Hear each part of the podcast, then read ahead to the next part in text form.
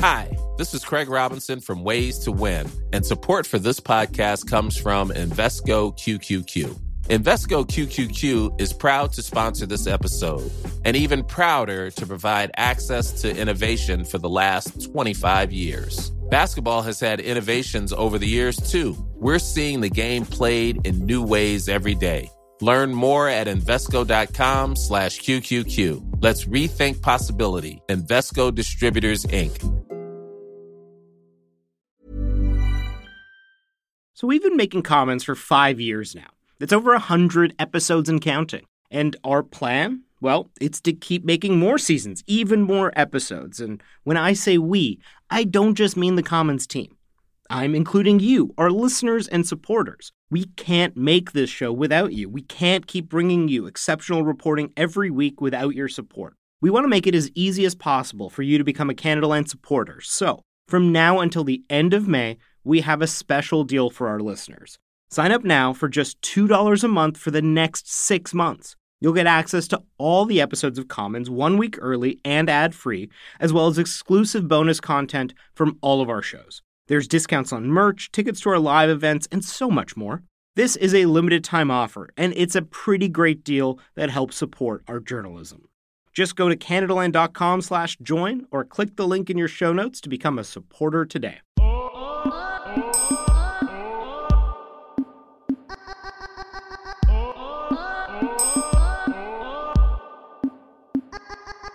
On Canadaland Commons, we've been accused of having biases every which way except conservative. We tend to have a lot of guests on this program who are of the progressive persuasion, but that does not account for a very large chunk of people in this country who are voting conservative, who are thinking about conservative policy, and they stand a very, very good chance of repeating and coming back in this election. So, you know what? I'm actually curious. I want to hear from somebody who is a true blue conservative voter, somebody who does want to see the conservatives win another majority government.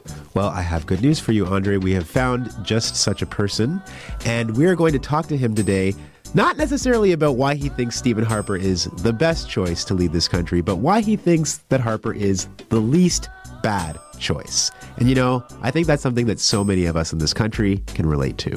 Let's get into it.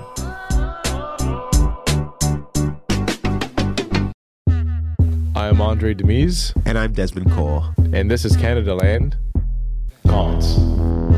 This episode is brought to you by Canadian Journalists for Free Expression. CJFE is a fantastic organization that works to protect the right to free expression in Canada and around the world.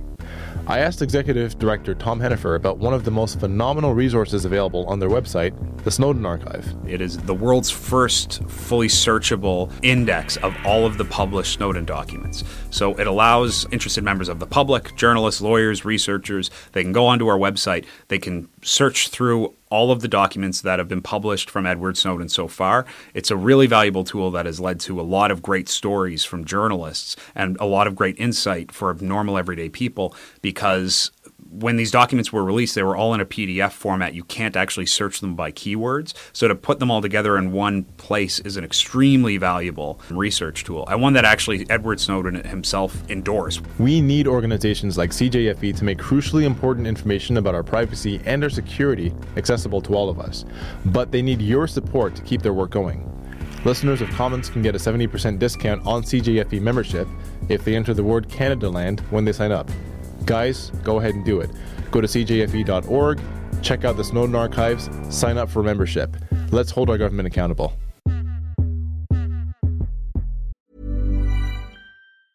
Many of us have those stubborn pounds that seem impossible to lose, no matter how good we eat or how hard we work out. My solution is PlushCare. PlushCare is a leading telehealth provider with doctors who are there for you day and night to partner with you in your weight loss journey. They can prescribe FDA-approved weight loss medications like Wegovy and Zepbound for those who qualify.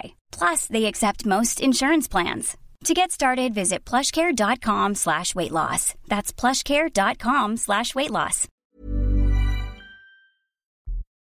Today, we're joined by JJ McCullough in Vancouver. JJ is a conservative commentator and a cartoonist. JJ, what's up? Oh, hey, not too much. Just got up, feeling fresh. Thanks for being here. Thanks for having me. Uh, so, I guess a, a question I want to ask right off the top you're you are a conservative, but you're not exactly what somebody would call like a typical conservative. You're you're pretty young, first of all. You live in Vancouver, which I didn't even know they allowed conservatives in Vancouver. So how did you end up in that space? Yeah, well, I mean, it's it's pretty unusual, I, I, guess. I mean, I'm a young, relatively young. I mean, I'm 31 years old. I've lived in Vancouver my whole life. I live in the, I think, one of the safest NDP ridings in the entire country. I live in Libby Davies' old riding. You know, I'm holy smokes. I'm I'm gay, which is kind of fun. And I mean, if you looked at me, you'd think I'm like a kind of typical, you know, lefty douchebag liberal, I should say, because I have like this. Us, uh, yeah, yeah, I have this. You know, I have a sort of terrible haircut and this ostentatious mustache, and you know, in some respects, I don't necessarily see that as being inconsistent because I think that if you're a young person today and you want to be somewhat rebellious, you want to be somewhat countercultural, you're a conservative. And I mean, that was certainly in large part how I came to it when I was in high school. It was during the uh, the 2000 election in the states, and I just remember thinking that it just seemed like all of sort of establishment adult authority, as I perceived it at the time, was all lined up behind uh, Al Gore. And everybody was just crapping all over George W. Bush. Oh, he's the dumbest guy in the world. He's just a terrible, terrible person. And then that's kind of made me feel like, well, maybe I'm going to rebel a little bit. Maybe I'm going to look into this George W. Bush guy. And then I looked into him and I felt that he was not the sort of the demon spawn that he was being portrayed at at the time. I mean, we could say that this was also pre-Iraq war and all the rest of it. And then after September 11th, I just felt like the left was just really kind of morally bankrupt on this issue. America had been attacked. And it just seemed to me that the left, in this great moment of moral crisis, were choosing to make apologies for the attack, were choosing to give the attackers the benefit of the doubt, or at least apologies try to put for the themselves. Attack? What, what I were think you so. I remember, like, no matter where you fell on the political spectrum, you were not allowed to criticize uh, America or America's policies. I remember that there was one uh, university professor. Her name was uh, Sunera Thobani, if I think I'm correct there. And uh, she criticized America's imperialist attitude and why that might have been to blame for the attack. And she was roundly drummed out of every political circle that she was in. But you see this, this is quite interesting the way that you're, you're choosing to frame this, right? When you talk to leftist people about the aftermath of September 11th, a lot of times the, the greatest crimes that they'll characterize as occurring was the idea that some left wing academics or whatnot had a hard time for their view, like that that was the great crisis of 9 11, as opposed to the actual attack itself. I remember reading a column, and, and it was like about the guy who was like, he said that he couldn't help but cheer when he saw the attacks because he felt like, you know, this was a strike uh, against sort of imperialist America from sort of the downtrodden third world who had been oppressed for so long, and finally they were striking back. And you know that kind of sentiment, I think, is a sentiment that has some currency in the left, and an idea that America is sort of on some level got what was coming to it. And actually, I think that we've seen this even in this very election that we're in now, where there has been a number of uh, candidates for the left wing parties who've had to atone for their views on 9/11, which were instinctively suspicious of America and somewhat sympathetic with the attackers. Okay, JJ, so let's talk a little more about Canada now and about what we're seeing in this election. We know that you're voting conservative. You've been forthright about that. Tell us why you're voting conservative.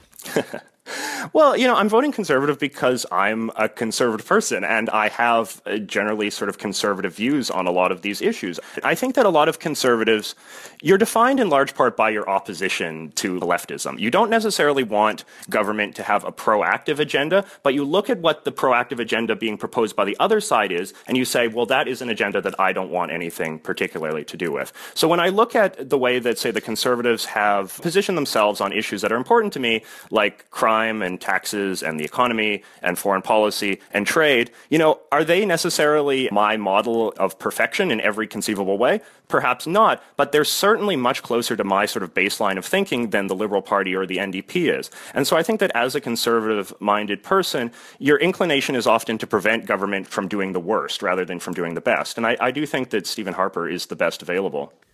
We've had almost a decade of conservative reign in this country now, first minority government and then majority. If you could point to two or three accomplishments during the conservatives' time that have really kind of resonated with you, what would you say that those would be? Well, I think that the leadership on foreign policy has been a big one. The idea to go to war with ISIS, which I think was a, sort of one of the great moral uh, challenges of our time. I think the Prime Minister has had great moral clarity on this. And I think that Prime Minister Harper rose to the challenge in a way that was appropriate and a way that was consistent with, I think, Canadian values. I mean, I think that the general leadership on the economy has been correct. I, I agree with keeping taxes low. I agree with not getting government involved in any new realms of, of control or jurisdiction. Again, like you view these kinds of things in contrast to what the Liberal parties would have been inclined to do if had they been in power at the same time, rather than necessarily uh, what would be sort of Harper's own sort of proactive agenda, because I do think as a conservative politician, his instincts are not necessarily to do the big project, but rather to avoid screwing things up any worse than they already are. I think that the crime agenda has been has been good as well. Another agenda that I might note is supported by the vast majority of Canadians. You know, tougher sentences for for dangerous criminals. You know, longer sentences for dangerous criminals. I think this kind of stuff is is just a traditional sort of common sense approach, and it's one that I support. Okay, when you talk about economic policy, you you talk about uh, the conservative sound policy and not getting into realms we're not supposed to be in. But we've had a government that's continually running deficits. They sort of came out of the gate with the uh, the cut to the GST, which annihilated a, a, massive amount of surplus that they had from the previous year. So when you say that they have sound economic policy, I mean, given that they've basically blown money out the door and they're consistently running deficits, what do you mean when you say they have sound economic policy? Well, I mean, the deficit thing is is not great, and I'm not the Conservative Party's lawyer here. I'm not going to pretend that they've been, you know, on the side of the angels on all issues. At the same time, though, I disagree with part of the premise, which seems to be the idea that if people are paying less tax, then that is somehow a bad thing because that means that there's less money going into the government. I, I think that the problem was that the the Conservatives weren't keeping their spending in line with their taxation policy, which is to say that if you're going to keep taxes low, which I do think is the moral and right thing to do, you have to keep spending low as well. Because I do think that the most important economic issue that faces any country is economic growth and how to simulate economic growth. I think that the conservatives have uh, the conservative disposition on this, which is that if you keep taxes low, then you keep more money in people's pockets. You know, the money in people's pockets is money that they spend, which stimulates business, and that's how you grow economically in this country, as opposed to sort of the more liberal inclination, which is, you know, you give more money to the government, the government centrally plans the economy, picks the winners and losers, you know, gives money directly to businesses that they think should be successful successful or that they think are important and, and sort of stimulates economic growth that way. We've had a stagnant middle class for a couple of decades now. So it's not as though lowering taxes has been able to, let's say, increase the amount of people who are in the middle class or be able to increase their incomes because incomes right now are barely keeping up with inflation. I'm not quite sure what you mean when you say that it helps us to keep money in our own pockets because the money isn't in our pockets. Well, I mean, I would say that there's probably uh, bigger issues at play here as well that probably have to do with the realms in which government is still too involved in the Canadian economy, which makes it difficult for people to be as prosperous in their businesses as they would perhaps like to be. But this is another reason why I, I do support the Conservatives because I think that they are interested in things such as expanding trade, which offer new markets, and to getting government i mean they haven't been doing this as much as i would like but you know getting government uh, out of different jurisdictions where they shouldn't be which allows sort of more uh, competition which i do think stimulates economic growth as well there's lots of realms where government is subsidizing uncompetitive businesses for no real reason except for there's some sort of sense of this is the nationalistic sort of patriotic right thing to do sure or like that the manufacturing be, sector for example yeah or, like the, yeah. like the manufacturing sector or you know certainly a lot of the arts and cultural sector i think is way too heavily subsidized. I mean, the infamous example would be the dairy industry. Uh, the government has just sort of rigged the rules in order to force us to buy uh, dairy products basically from Quebec. I mean, when, whenever I'm over here in, in Vancouver and I'm drinking my milk, half the time if you look at the carton, it'll say, you know, imported from Quebec. I mean, this is preposterous. It would be much cheaper. And in fact, many, many British Columbians do this, would be to cross the border to Washington state and buy milk or cheese there and then bring it over to Canada. But, you know, because for patriotic reasons, the government has decided that, well, we need to support the Quebec dairy industry, and thus they've imposed tariffs and whatnot to incentivize Canadian consumers to buy milk and dairy products from Quebec and to make it difficult to buy milk and dairy products and to import them from Washington state. So, like, that's an example of a place in which government is essentially picking winners and losers. And I think that part of the problem is that when you have government that's overly involved in, in deciding these sorts of things, it's overly involved in, in regulating the scope and shape of the Canadian economy, is that it keeps people in jobs and in industries that are not necessarily competitive and they're not necessarily allowing their businesses to expand. They'll only be able to expand as much as government dictates they should. And as a result, you know, people are not necessarily in the kind of jobs that they should be, and, and they're not able to sort of thrive and grow and uh, and develop. That is, I think, a philosophy that the left wing parties are much more into than the conservative party is. I think that the left wing parties have really not gotten the message about what we've learned about the, the perils of a centrally planned economy versus a more free market economy. Because I think that one of the great dispositions of the left is to sort of to fear the chaos that a completely unrestrained f- uh, free market can bring. If you could single out one or two things that the conservative government has done in terms of policy or positions that they've taken that you haven't been satisfied with, what would those be? Yeah, well, I mean, I think that the, the conservative government hasn't uh, scaled back government spending nearly enough. I think, for example, the CBC, I mean, the conservative government, despite sort of contrary uh, sort of leftist conspiracy theory, has continued to prop up the CBC. I think this is somewhat preposterous. I don't think that running a, a, television station is something that the federal government of Canada should be engaged in in the in the 21st century. Well, hang on. You, you don't think there's a need for a public broadcaster? No, I don't. I think it's an anachronistic idea. And I mean, you see this by the fact that Canadians don't watch the CBC. They may say one thing to pollsters, but I mean, the marketplace shows that there is no demand for this. Canadians don't watch CBC shows. I mean, liberals sort of wring their hands over this because, you know, there's lots of people that work for the CBC and da da da da da da da. Well, and you I, want to take away my Anne of Green Gables. What's wrong with you, man? Well, it's, it's, it's dumb. I mean, a government should not be in the business of doing things that the free market can do better. I mean, a more controversial view, even than that, is I'd say I don't really agree with the Conservative Party's immigration policy. I mean, the Conservative government has ratcheted immigration to 50 year highs, and they brag about this. This is something that the vast majority of the Canadian public does not support. That's something that I have a big problem with, and I've criticized them quite extensively for. Why is it that we should allow a free flow of goods in between countries, but we can't allow a free flow of people? Why is it that products are okay to come into our country, but people aren't? Because people take a tremendous toll on on the government spending. I mean, on the we do, you know, like it or not, have a very generous welfare state in this country. I mean, we have free healthcare, we have a host of other sort of social programs, and these cost a lot. And I think that if the government is going to import a ton of new people into this country, they have to be able to justify that, and they haven't, to my satisfaction. I mean, the vast majority of immigrants that are brought into this country, 75%, are either relatives of existing immigrants or refugees. They're not necessarily people that offer any readily available benefit to the Canadian economy.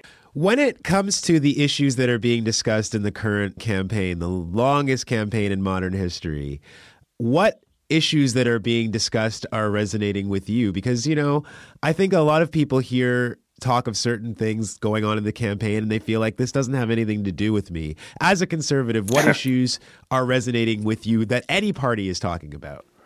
Well, I mean, as it stands now, as I just uh, alluded to, I, I, do think that some of this conversation about sort of Muslim cultural practices in the country, that kind of stuff does resonate to me because this is an issue that I care a, lot about is immigration and, and, cultural integration and assimilation and the sort of the nature of the country that we want to inhabit. And so I do think that when, for instance, this whole polarizing issue about whether or not women should be able to wear, you know, the burqa when they're doing the citizenship oath, I, I do see that as an issue that is of quite a tremendous sort of cultural consequence for the future of this country. And so I'm encouraged by the fact that the government does seem to be taking something of a stand on this issue. Let me follow up on that because we have all heard the polls uh, suggesting, in fact, it was a government commission poll that said more than 80% of Canadians support not allowing a woman to cover her faiths during the oath of citizenship. We hear that this is a very popular view among not just conservatives, most Canadians. Mm-hmm. But really, most Canadians have never met a woman who covers her face, and their lives are certainly not going to be changed if she can wear a veil every day except for when she takes the oath. So why is this so important to people like yourself? Because I think it's it's very symbolic, and the, you're right. I mean, the fact that this is a is a small minority of people, but you know, by the government's own, you know, Minister Kenney brags about this all the time. They've imported uh, 300,000 Muslim immigrants since taking office, and I mean, there are cultural consequences that happen as a result of this. And I think that this has become a symbolic issue in which we're able to put our foot down, but we're able to say, look, this is not the way that we do things here. And I think that you create a standard of acceptance accepted behavior. You create cultural norms at a time when the country is changing demographically. This sends a powerful message to future Islamic immigrants that come to this country that, you know, certain behavioral norms are stigmatized in our society and that we don't go for that kind of stuff. And I, I do think that the government can have an important role in helping create a culture of assimilation because it's ultimately the government is the, is the force that is transforming Canadian society in this sort of way. I mean, immigration is not something that happens naturally, magically, like the tides. It happens as a result of deliberate government policy policy. When you look at polls, the vast majority of Canadians say that they would like to see caps on immigration or immigration lowered. And yet all of the political parties conspire to raise immigration. And if that is going to be the situation, then I think that a lot of Canadians want to have some sort of sense that there are going to be checks and balances in place to ensure that sort of Canadian culture, as it has been historically understood, is able to be maintained in the face of a tremendous challenge, which is people coming from different countries that are culturally quite exotic and quite alien and often have, you know, frankly, beliefs that are quite regressive and quite incompatible with, I think, beliefs that you and I and the majority of other Canadians would take for granted, such as the rights of women. I do think that the Conservative Party's moral clarity on this issue has been inspiring to a lot of voters in the same way that you know that I talk about how I found uh, you know the conservative response to 9/11 or the conservative response to ISIS much more inspiring than the response of the left, which I do think is this kind of bleeding heart, you know, hand wringing. It's like, oh, who am I to judge? All cultures are equal. Saying anything negative about anybody's belief system is is the worst form of evil you can possibly commit. Okay, I got a couple of follow up questions to that. So you talked about, for example, uh, a vast minority of people who uh, wanted to take the citizenship oath while wearing a niqab. We know that there have been two. I didn't so, say vast majority. I, I no. so no, you said you said the vast minority, minority, right? So when we're talking yeah, about minority, there's an actual number to that. And the number is two, and the government yeah. has so far spent over two hundred fifty-seven thousand dollars fighting this. So this means over one hundred twenty-five thousand dollars per person wearing a niqab. Yeah if the government should be hands free when it comes to market policy, why do you believe the government should be so hands on where it comes to cultural policy? Only because the government has created this problem. I mean, the government has, as I said, I mean, the government has a rather thoughtless immigration policy that does not give any consideration to cultural compatibility of the people that are being imported. And if that is going to be the case, then I mean, I think government has to sort of fix its own mess. I mean, if, if the government is importing sort of radical or fundamentalist Islamic people that are completely incompatible with Canadian cultural values, then I think that government bears some responsibility to promote assimilation policies that will help smooth that transition. Otherwise, what you get is what you guys are having over there in Ontario right now, where you know your government, you have a very progressive uh, liberal government over there that's trying to bring in a very progressive sexual education agenda. And what's happening is you're seeing a massive backlash, in large part led by rather fundamentalist Muslim people who don't agree with Canadian cultural norms about women and sex and sexuality the the revolt against political correctness is, I do think, another thing that really sort of inflates the sails of conservative voters particularly like when you look at this election where there's been all of these like tiny microaggressions that the, the left, you know, the CBC or the Toronto Star or various other left-wing bloggers and pundits have just leapt all over the conservative campaign for. And they're just like minor things, like Harper says the wrong word. And I oh, think that like there's the, uh, the old stock Canadians comment? Like the old stock Canadian things, or there was even yeah. more and even more disingenuous one where Minister Kenney said something about Mayor Nenshi in Calgary where he said people like him will always have a problem with this kind of thing. And he was very obviously meaning, you know, people people like him in the sense of people on the left. But, you know, Mayor Nenshi gets on his high horse and, you know, pretends that it's this racist thing. And then there's hashtags on Twitter and blah, blah, blah. And, you know, I think there's a lot of perfectly decent people in this country who want to be able to have a conversation about some of these cultural issues without constantly getting tarred with the brush of, of racism or bigotry or intolerance. And I think that the more the left wing parties ally themselves with that side of things, I think that that buoys a lot of conservatives because, frankly, I feel like this is a big blind spot for the left is this sort of idea of political correctness and multiculturalism and uh, you know this kind of moral equivalency is something that turns a lot of people off. And i do okay. think that if no and, and just one final thought. I, I do think that if the conservatives win this election i do think it will be in part because they have been able to stake out a position of moral clarity on this issue that matters to a lot of canadians. Yeah, I'm glad you went there, JJ, because I, I did want to ask the Conservative Party has defended a lot of very controversial positions lately, uh, whether it's women wearing the niqab, whether you, you go back to cutting the GST, all kinds of things that the conservatives have been on record for. They have defended by saying this is what the majority of Canadians want. It's true. And yet, and yet, in in the upcoming election that I think we're about to see, I, I don't have a crystal ball, but I can pretty well predict one thing: the Conservatives are not going to get a majority of the votes or even close to a majority of the votes. Do you, as a conservative, take issue with the fact that a conservative government can take all of the power or that any government can take all of the power by dominating the parliament with less than 50% of the vote?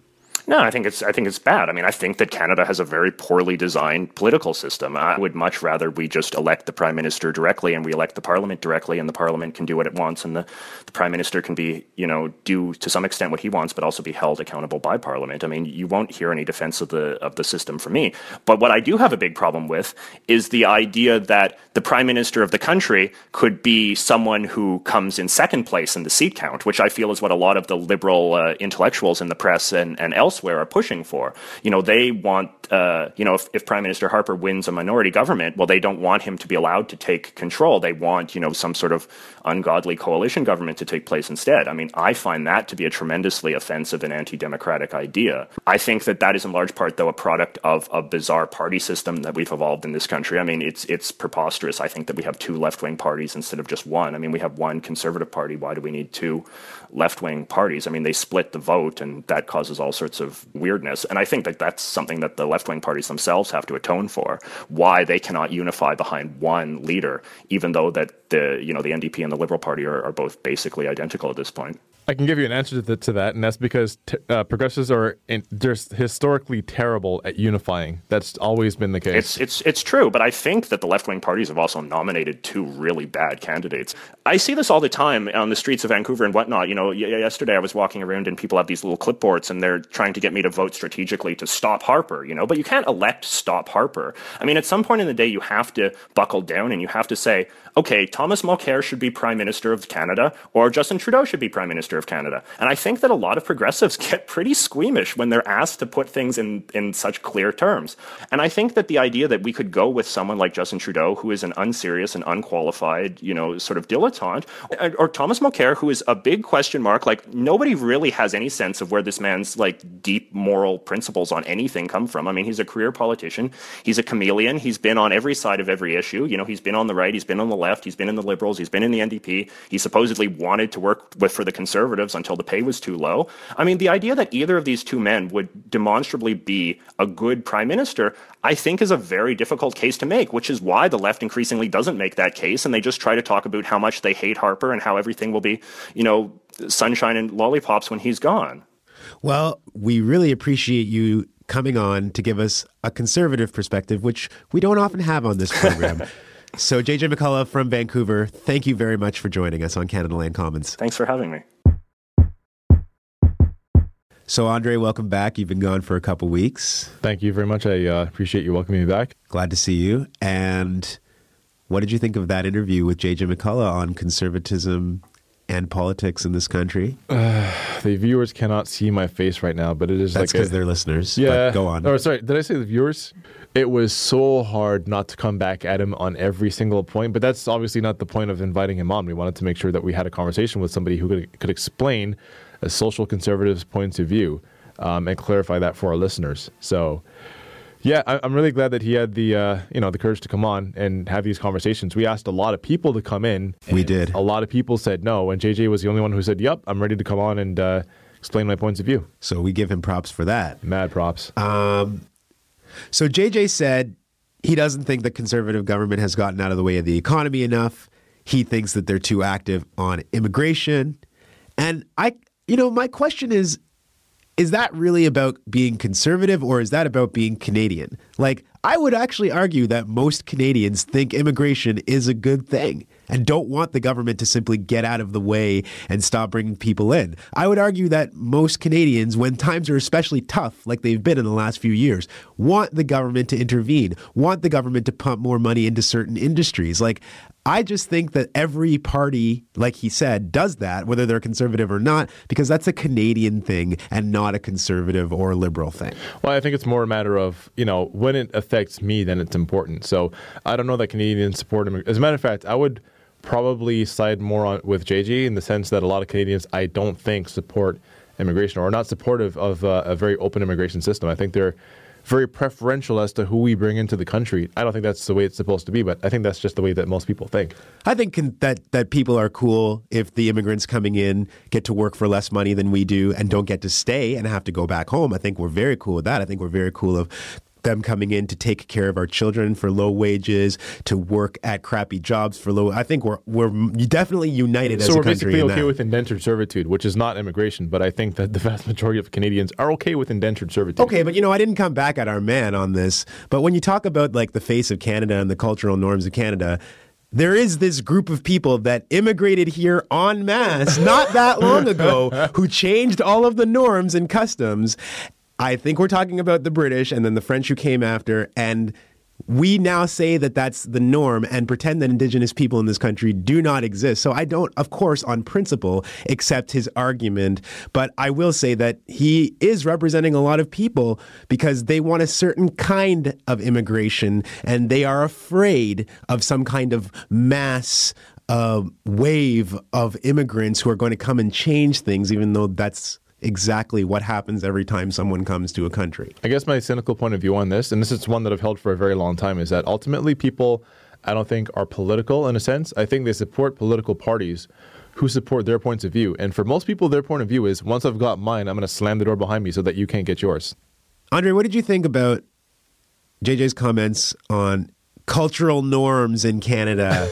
and, you know, you're laughing, but you and I are sitting in a room here, two black men, and our culture is apparently not the representative. Canadians, by the way. Well, yeah, I'm born in this country. This is my damn country too. I was born in this country. This is my damn country as well. But my parents came from somewhere else, which apparently had a different set of cultural norms and values, which I guess is bad now. But listen, you and I can fight back against what he's saying all you want, but we are being told in this election every day that it doesn't matter what we think because we are outnumbered, because the majority of people in Canada don't want your cultural values, that the majority of people don't want your customs and your religion, and you've got to park that. And that's gaining so much traction in this election, and we're not talking about other things. Are you scared, man? I'm scared because I can fight back against this all I want, but the argument that it is popular seems to be what we want to talk about. I'm not scared because for me, this is the way that it's just always been. I, I don't recall, I mean, you know, growing up, um, because my family, my, my background is Jamaican, so I'm a first generation Canadian, but my family comes from Jamaica, you know, and I heard everything growing up. I heard about like, you know, uh, Jamaicans smoking weed, Jamaicans being criminals, Jamaicans um, being uh, re- irresponsible fathers and so forth. Like I heard all of these these things that people were telling me. And it was always white people about my cultural background and how these norms are not acceptable in Canada. And, you know, I mean, I am where I am, you are where you are, and there's a whole wave of first generation Canadians who did a hell of a lot with what we had, and our parents worked tooth and nail to get us here. So when someone says that, you know, uh, the cultural values are unacceptable and they have to blend in, and we shouldn't be bringing in these waves of immigrants because they end up taking a toll on the social welfare system. Well, I mean, you and I are contributing quite a bit to the system as it is, and so do so did our parents. So it's easy to say. It's easy to. to think of like this this teeming brown horde, like this mass of people that is just like crashing the gates to this country and then like swarming over our uh, social entitlement policies like locusts. And that's just not the way that it turns out. Like Im- immigration to this Canada has been incredibly productive. It's- I think what I'm saying when I say uh, when I talk about being scared is that a pregnant Muslim woman who wears the niqab was attacked in Montreal the other day, and all the parties are quick to say, "Oh, I don't condone that sort of thing. I don't condone that violence." But that is what you are doing. Your words are violence. The words that people are using in this country now on a regular basis to describe others are violent. And I'm worried because there are going to be more violent consequences that flow out of people's language and of, out of their attitudes. And I feel like we have to take more of a stand and do something about this because the time for polite conversation is going to go when you can attack somebody in the street and say, oh, well, you know, that's really unfortunate that that happened. Again, I'm just incredibly cynical here, and I, I just wasn't surprised whatsoever. Look, when we began this conversation about the niqab and when we brought the word terrorism into that conversation, it was entirely predictable. You don't have to condone it. You don't have to say, go out and find somebody and beat them up. But what you are saying is that person in our country is a threat. And that that's the implication. You have to eliminate that threat. Some people will say that we should eliminate the threat by closing our borders. Some people will say we should eliminate the threat by not allowing them to take the oath of citizenship while wearing it. And some people will say we have to eliminate that threat through violence. I just hope that everybody out there is paying attention because this is what's being done in order to win a political campaign. And maybe afterwards people say it was even good strategy that our politicians brought out these hateful messages, but it's you and I who are going to have to deal with the consequences of these messages after this election is over. That's our episode for this week. By the way, guys, you are all invited to come out to our Canadaland election night party. That's going to be in Toronto at the Monarch Tavern. There'll be drinks, there's going to be me, there's going to be Desmond, Supriya, and a whole other cast of characters from the show providing analysis on the election results. And if you can't make it, have no fear, we are live streaming the episode online. Details to come. If you want to keep this week's conversation going, and I'm sure a lot of you out there will. Please find us on Twitter. Just search for Canadaland Commons. Much thanks to our awesome producer, Imogen Burchard. And as always, music credits go to Nathan Burley. Find us online at CanadaLandShow.com. We do love it when you email us. We don't always get back in a timely fashion, but we do incorporate your feedback. You can reach me at Andray at CanadaLandShow.com. And me at Desmond at CanadaLandShow.com. You can subscribe to us on iTunes or wherever you get your podcasts. If you like the show, please support us. That's patreon.com slash CanadaLand. Yeah, you know, guys, show us a little bit of love. Give us a review. We are in the home stretch of the election. Talk to your friends and colleagues about this program. The next episode of Canadaland Shortcuts is going to be on Thursday, and Canadaland Commons is back next week, Tuesday. Until then, bye bye.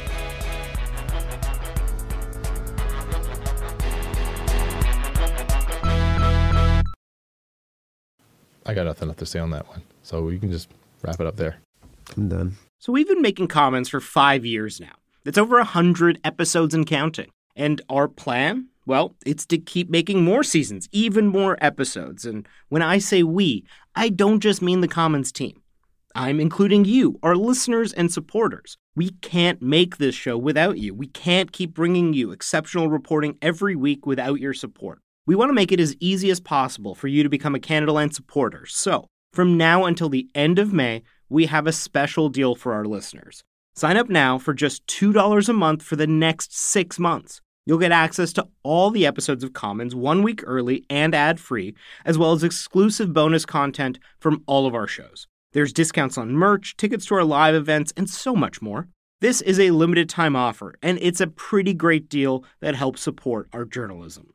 Just go to CanadaLand.com slash join or click the link in your show notes to become a supporter today. This episode is brought to you in part by the Douglas Mattress. Now, I've said it before and I'll say it again. One of the best, and I mean the best things you can do for yourself is to get a good quality mattress. The time is now, people. Douglas is giving our listeners a free sleep bundle with each mattress purchase. Get the sheets, pillows, mattress protector, and pillow protectors free with your Douglas purchase today. Visit douglas.ca slash Canadaland to claim this offer. That's douglas.ca slash Canadaland to claim this offer.